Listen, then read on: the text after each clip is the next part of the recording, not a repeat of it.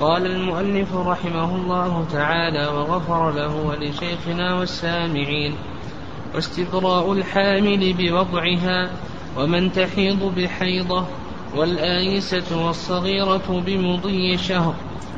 تقدم لنا ما يتعلق بالإحداد من من أحكام وذكرنا تعريفه في اللغة والاصطلاح وحكمته وحكمه وأنه واجب. ومن هي التي تحد وما شروط الإحداد. وكذلك أيضا تقدم لنا ما الأشياء التي تمنع منها الحادة. وذكرنا أنها تمنع من أشياء عدة منها الطيب وكذلك أيضا الخضاب والكحل والحلي وكذلك أيضا ما يتعلق بلباس الزينة. وهل تمنع من الادهان أو لا؟ وذكرنا أن هذه الدهون تنقسم إلى قسمين كذلك أيضا ما يتعلق ب كذلك أيضا ما يتعلق بلزوم المنزل سبق بيان ذلك وخلاف أهل العلم رحمه الله هل يجب على الحادة أن تلزم المنزل أو لا يجب عليها أن تلزم المنزل إلى آخره تقدمت هذه المسائل.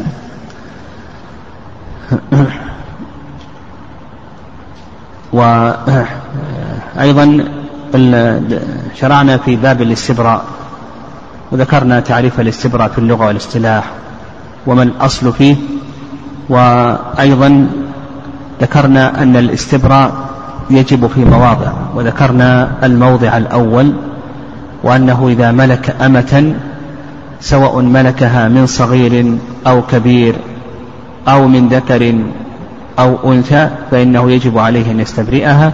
وذكرنا الرأي الثاني رأي الإمام مالك رحمه الله تعالى وأنه إذا تيقن عدم وطئ هذه الأمة كما لو ملكها من امرأة أو ملكها من صغير أو كانت بكرا فإنه لا يجب عليه أن يستبرئها. وهذا هو الوارد عن ابن عمر رضي الله تعالى عنهما أن العذراء لا تستبرأ. وكذلك أيضا هو اختيار شيخ الإسلام تيمية رحمه الله. أيضا من المسائل المتعلقة بالحادة أن المرأة الحادة كما سلف يجب عليها أن تحد في المسكن الذي توفي زوجها وهي مقيمة فيه. فلو أتاها الخبر وهي خارج هذا المنزل كما لو كانت خارجة في زيارة أو نزهة ونحو ذلك فإنه يجب عليها أن ترجع إليه وأن تحد فيه. قال المؤلف رحمه الله تعالى من ملك أمة يوطأ مثلها هذا هو الموضع الأول من المواضع التي يجب فيها الاستبراء. إذا ملك أمة يوطأ مثلها من صغير وذكر وكبير وامرأة وتقدم الكلام على هذه المسألة. قال المؤلف حرم عليه وطئها ومقدماته. الوطء كما تقدم أنه لا يجوز. وذكرنا ذلك حيث بسعيد أن النبي صلى الله عليه وسلم قال لا توطأ حامل حتى تضع ولا غير حامل حتى تحيض حيضة. و وكذلك أيضا يدل لذلك أن الاستبراء وسيلة إلى حفظ الأنساب وعدم اختلاط المياه وهذا واجب. يعني حفظ الأنساب وعدم اختلاط المياه هذا واجب. وما لا يتم الواجب إلا به فهو واجب. ما يتعلق بمقدمات الوطء يعني إذا ملك أمة قبل أن يستبرئها فهل له ما يتعلق بمقدمات الوطء من مس ونظر؟ آه نعم آه من ضم أو قبلة أو نحو ذلك أو نقول بأنه لا يجوز له هذه لا تجوز له هذه المقدمات. قال المؤلف رحمه الله تعالى حرم عليه وطئها ومقدماته. يعني حتى يتم الاستبراء. وهذا هو المشهور من مذهب الإمام أحمد رحمه الله تعالى وهو قول جمهور أهل العلم أن مقدمات الوطء محرمة فلا يجوز له ما يتعلق بمقدمات الوطء حتى يتم الاستبراء. هذا ما المشهور من مذهب الإمام أحمد رحمه الله وهو قول جمهور أهل العلم رحمهم الله تعالى واستدلوا على ذلك قالوا أنه لا يأمن أن تكون حاملا. أنه لا يأمن أن تكون حاملا وحينئذ تكون أم ولد لغيره فيكون استمتع بأم ولد غيره. يعني يقولون العلة في ذلك أنه لا يأمن أن تكون حاملا وحينئذ يكون استمتع بأم ولد غيره. وكذلك أيضا نعم كذلك أيضا قالوا أنه أنه قد يكون وسيلة إلى الوطء والوطء قبل الاستبراء لا يجوز وما كان وسيلة إلى محرم فإنه محرم ولا يجوز. والرأي الثاني يعني الرأي الثاني أن مقدمات الوطء جائزة ولا بأس بها. وهذا رواية عن الإمام أحمد رحمه الله واختار هذا القول ابن القيم رحمه الله تعالى. لأن الأصل في ذلك هو الحل وما دام أنه ملك هذه الأمة فنقول الأصل في ذلك هو الحل وكما أنه يجوز له أن يخلو بها لا شك أن هذه أصبحت أمة له يجوز له أن يخلو بها وأن ينظر إليها.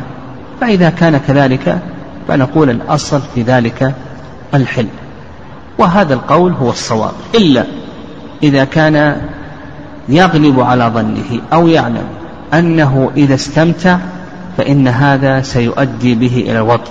فيقول بأن هذا لا يجوز لأن آه، الوطأ محرم وما كان وسيلة إلى محرم فإنه محرم. وأما القول بأن أنها ربما تكون أم ولد إلى آخره فنقول الأصل في ذلك الحل. والأصل أنها ليست أم ولد. فما دام أنه لم يتبين أنها أم ولد من غيره يقول الأصل له أن يستمتع. وهذا القول هو الأقرب والله أعلم.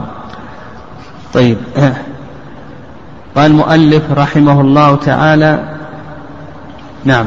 هذا هو الموضع الأول آه، من المواضع التي يجب فيها الاستبراء إذا أما ملك أمة إما ببيع أو هبة أو سبي ونحو ذلك فإنه يجب عليه أن يستبرئها. الموضع الثاني مما يجب فيه الاستبراء. إذا أعتقها قبل أن يستبرئها ليس له أن يتزوجها حتى يستبرئها. يعني إذا أعتق أمته قبل أن يستبرئها وأراد أن يتزوجها فليس له أن يتزوجها حتى يستبرئها. وهذا ما عليه الحنابلة والشافعية وعند الحنفية له أن يتزوجها قبل أن يستبرئها. الموضع الثالث الموضع الثالث. إذا أعتق أمته أما الموضع الثالث إذا أعتق أمته فليس لها أن تتزوج. نعم إذا أعتق أمته ليس لها أن تتزوج حتى تستبرئ. يعني إذا أعتق أمته أو عتقت بموته فليس له آه، فليس لها. إذا أعتق أمته أو عتقت هذه الأمة بموته كأن تكون أم ولد وأم الولد تعتق بالموت فليس لها أن تتزوج حتى تستبرئ نفسها. نعم ليس لها أن تتزوج حتى تستبرئ نفسها. الموضع الرابع الموضع الرابع إذا باع أمته وهو يطأها فالمشهور من المذهب مذهب المالكية أنه يجب عليه أن يستبرئ. إذا باع أمته وهو يطأها فالمشهور من المذهب مذهب المالكية أنه يجب عليه أن يستبرئها قبل البيع. والعلة في ذلك حفظ الأنساب وعدم اختلاط المياه لأن المشتري قد لا يستبرئها.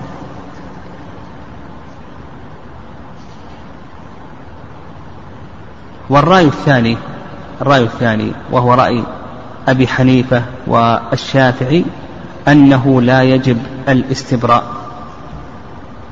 لأن المشتري سيستبرئ. نعم لأن المشتري سيستبرئ. ويتبين لنا نعم يتبين لنا ماذا؟ أنهم يقولون يجب الاستبراء إذا ملك. يعني أنت إذا ملكت أمة اشتريتها يجب عليك أن تستبرئ كما تقدم في الموضع الأول. كذلك أيضا إذا أردت أن تبيع أمة يجب عليك أن تستبرئ. والصواب في ذلك أن الإنسان إذا ملك كما تقدم في الموضع الأول وعلم أن المشتري قد استبرأها أنه لا يجب عليه أن يستبرئ. لا حاجة إلى أن تستبرأ هذه الأمة مرتين. فالمشهور من المذهب أنه إذا ملك يجب أن يستبرئ. كذلك أيضا إذا أراد أن يخرجها عن ملكه يجب آه، أن يستبرئ إلى آخره. والصواب في ذلك أنه إذا ملكها وعلم أن البائع قد استبرأها فإن المشتري لا يجب عليه أن يستبرئها مرة أخرى. ثم قال المؤلف رحمه الله تعالى واستبراء الحامل بوضعها ومن تحيض بحيضة. يعني بما يكون الاستبراء؟ يكون الاستبراء إن كانت الأمة حاملا فإن استبراءها بوضع كل حمل ويدل لهذا ما تقدم من حيث أبي سعيد. وفيه قول النبي صلى الله عليه وسلم لا توطأ حامل حتى تضع. وأيضا الله عز وجل يقول وأولاة الأحمال أجلهن أن يضعن حملهن. وإن كانت حائلا ليست حاملا فإن كانت تحيض فاستبراؤها يكون بحيضة. ودليله حيث بسعيد وفيه قول النبي صلى الله عليه وسلم ولا غير حامل حتى تحيض حيضة. فإن كانت لا تحيض فيقول المؤلف رحمه الله تعالى والآيسة والصغيرة بمضي شهر. الآيسة والصغيرة بمضي شهر. وهذا هو المشهور من المذهب. ودليلهم على ذلك أن الأشهر أقيمت مقام الحيض. فكما أنها يجب عليها أن تعتد إذا كانت مطلقة. إذا كانت زوجة مطلقة حرة يجب عليها أن تعتد بثلاثة قروء فإن كانت فإن كانت آيسة أو صغيرة فإنها تعتد بثلاثة أشهر. لقول الله عز وجل واللائي يئسن من المحيض من نسائكم إن ارتبتم فعدتهن ثلاثة أشهر واللائي لم يحض. فكذلك أيضا هنا تستبرئ بحيضة إذا كانت صغيرة أو آيسة فإنها تستبرئ بشهر. وهذا هو المشهور من مذهب الإمام أحمد رحمه الله وعلته كما تقدم أن الشهر قائم مقام القرء في حق الحرة والأمة المطلقة فكذلك أيضا في الاستبراء. يعني دليلهم ظاهر أن الشهر قائم مقام القرء في حق المطلقة فكذلك أيضا يقوم مقام القرء في حق الاستبراء. والرأي الثاني يعني وهذا هو رأي جمهور أهل العلم. يعني الرأي الثاني وهو رواية الإمام أحمد رحمه الله وقال به الحسن البصري وابن, وابن سيرين أنها تستبرئ بثلاثة أشهر. يعني إذا كانت آيسة أو صغيرة ونحو ذلك إذا كانت لا تحيض تستبرئ بثلاثة أشهر. لأن الحمل, الحمل لا يتبين بأقل من ذلك. نعم. لا يتبين بأقل من ثلاثة أشهر. والأقرب في هذه المسألة والله أعلم وما ذهب إليه جمهور أهل العلم ودليلهم أقوى من دليل الرأي الثاني.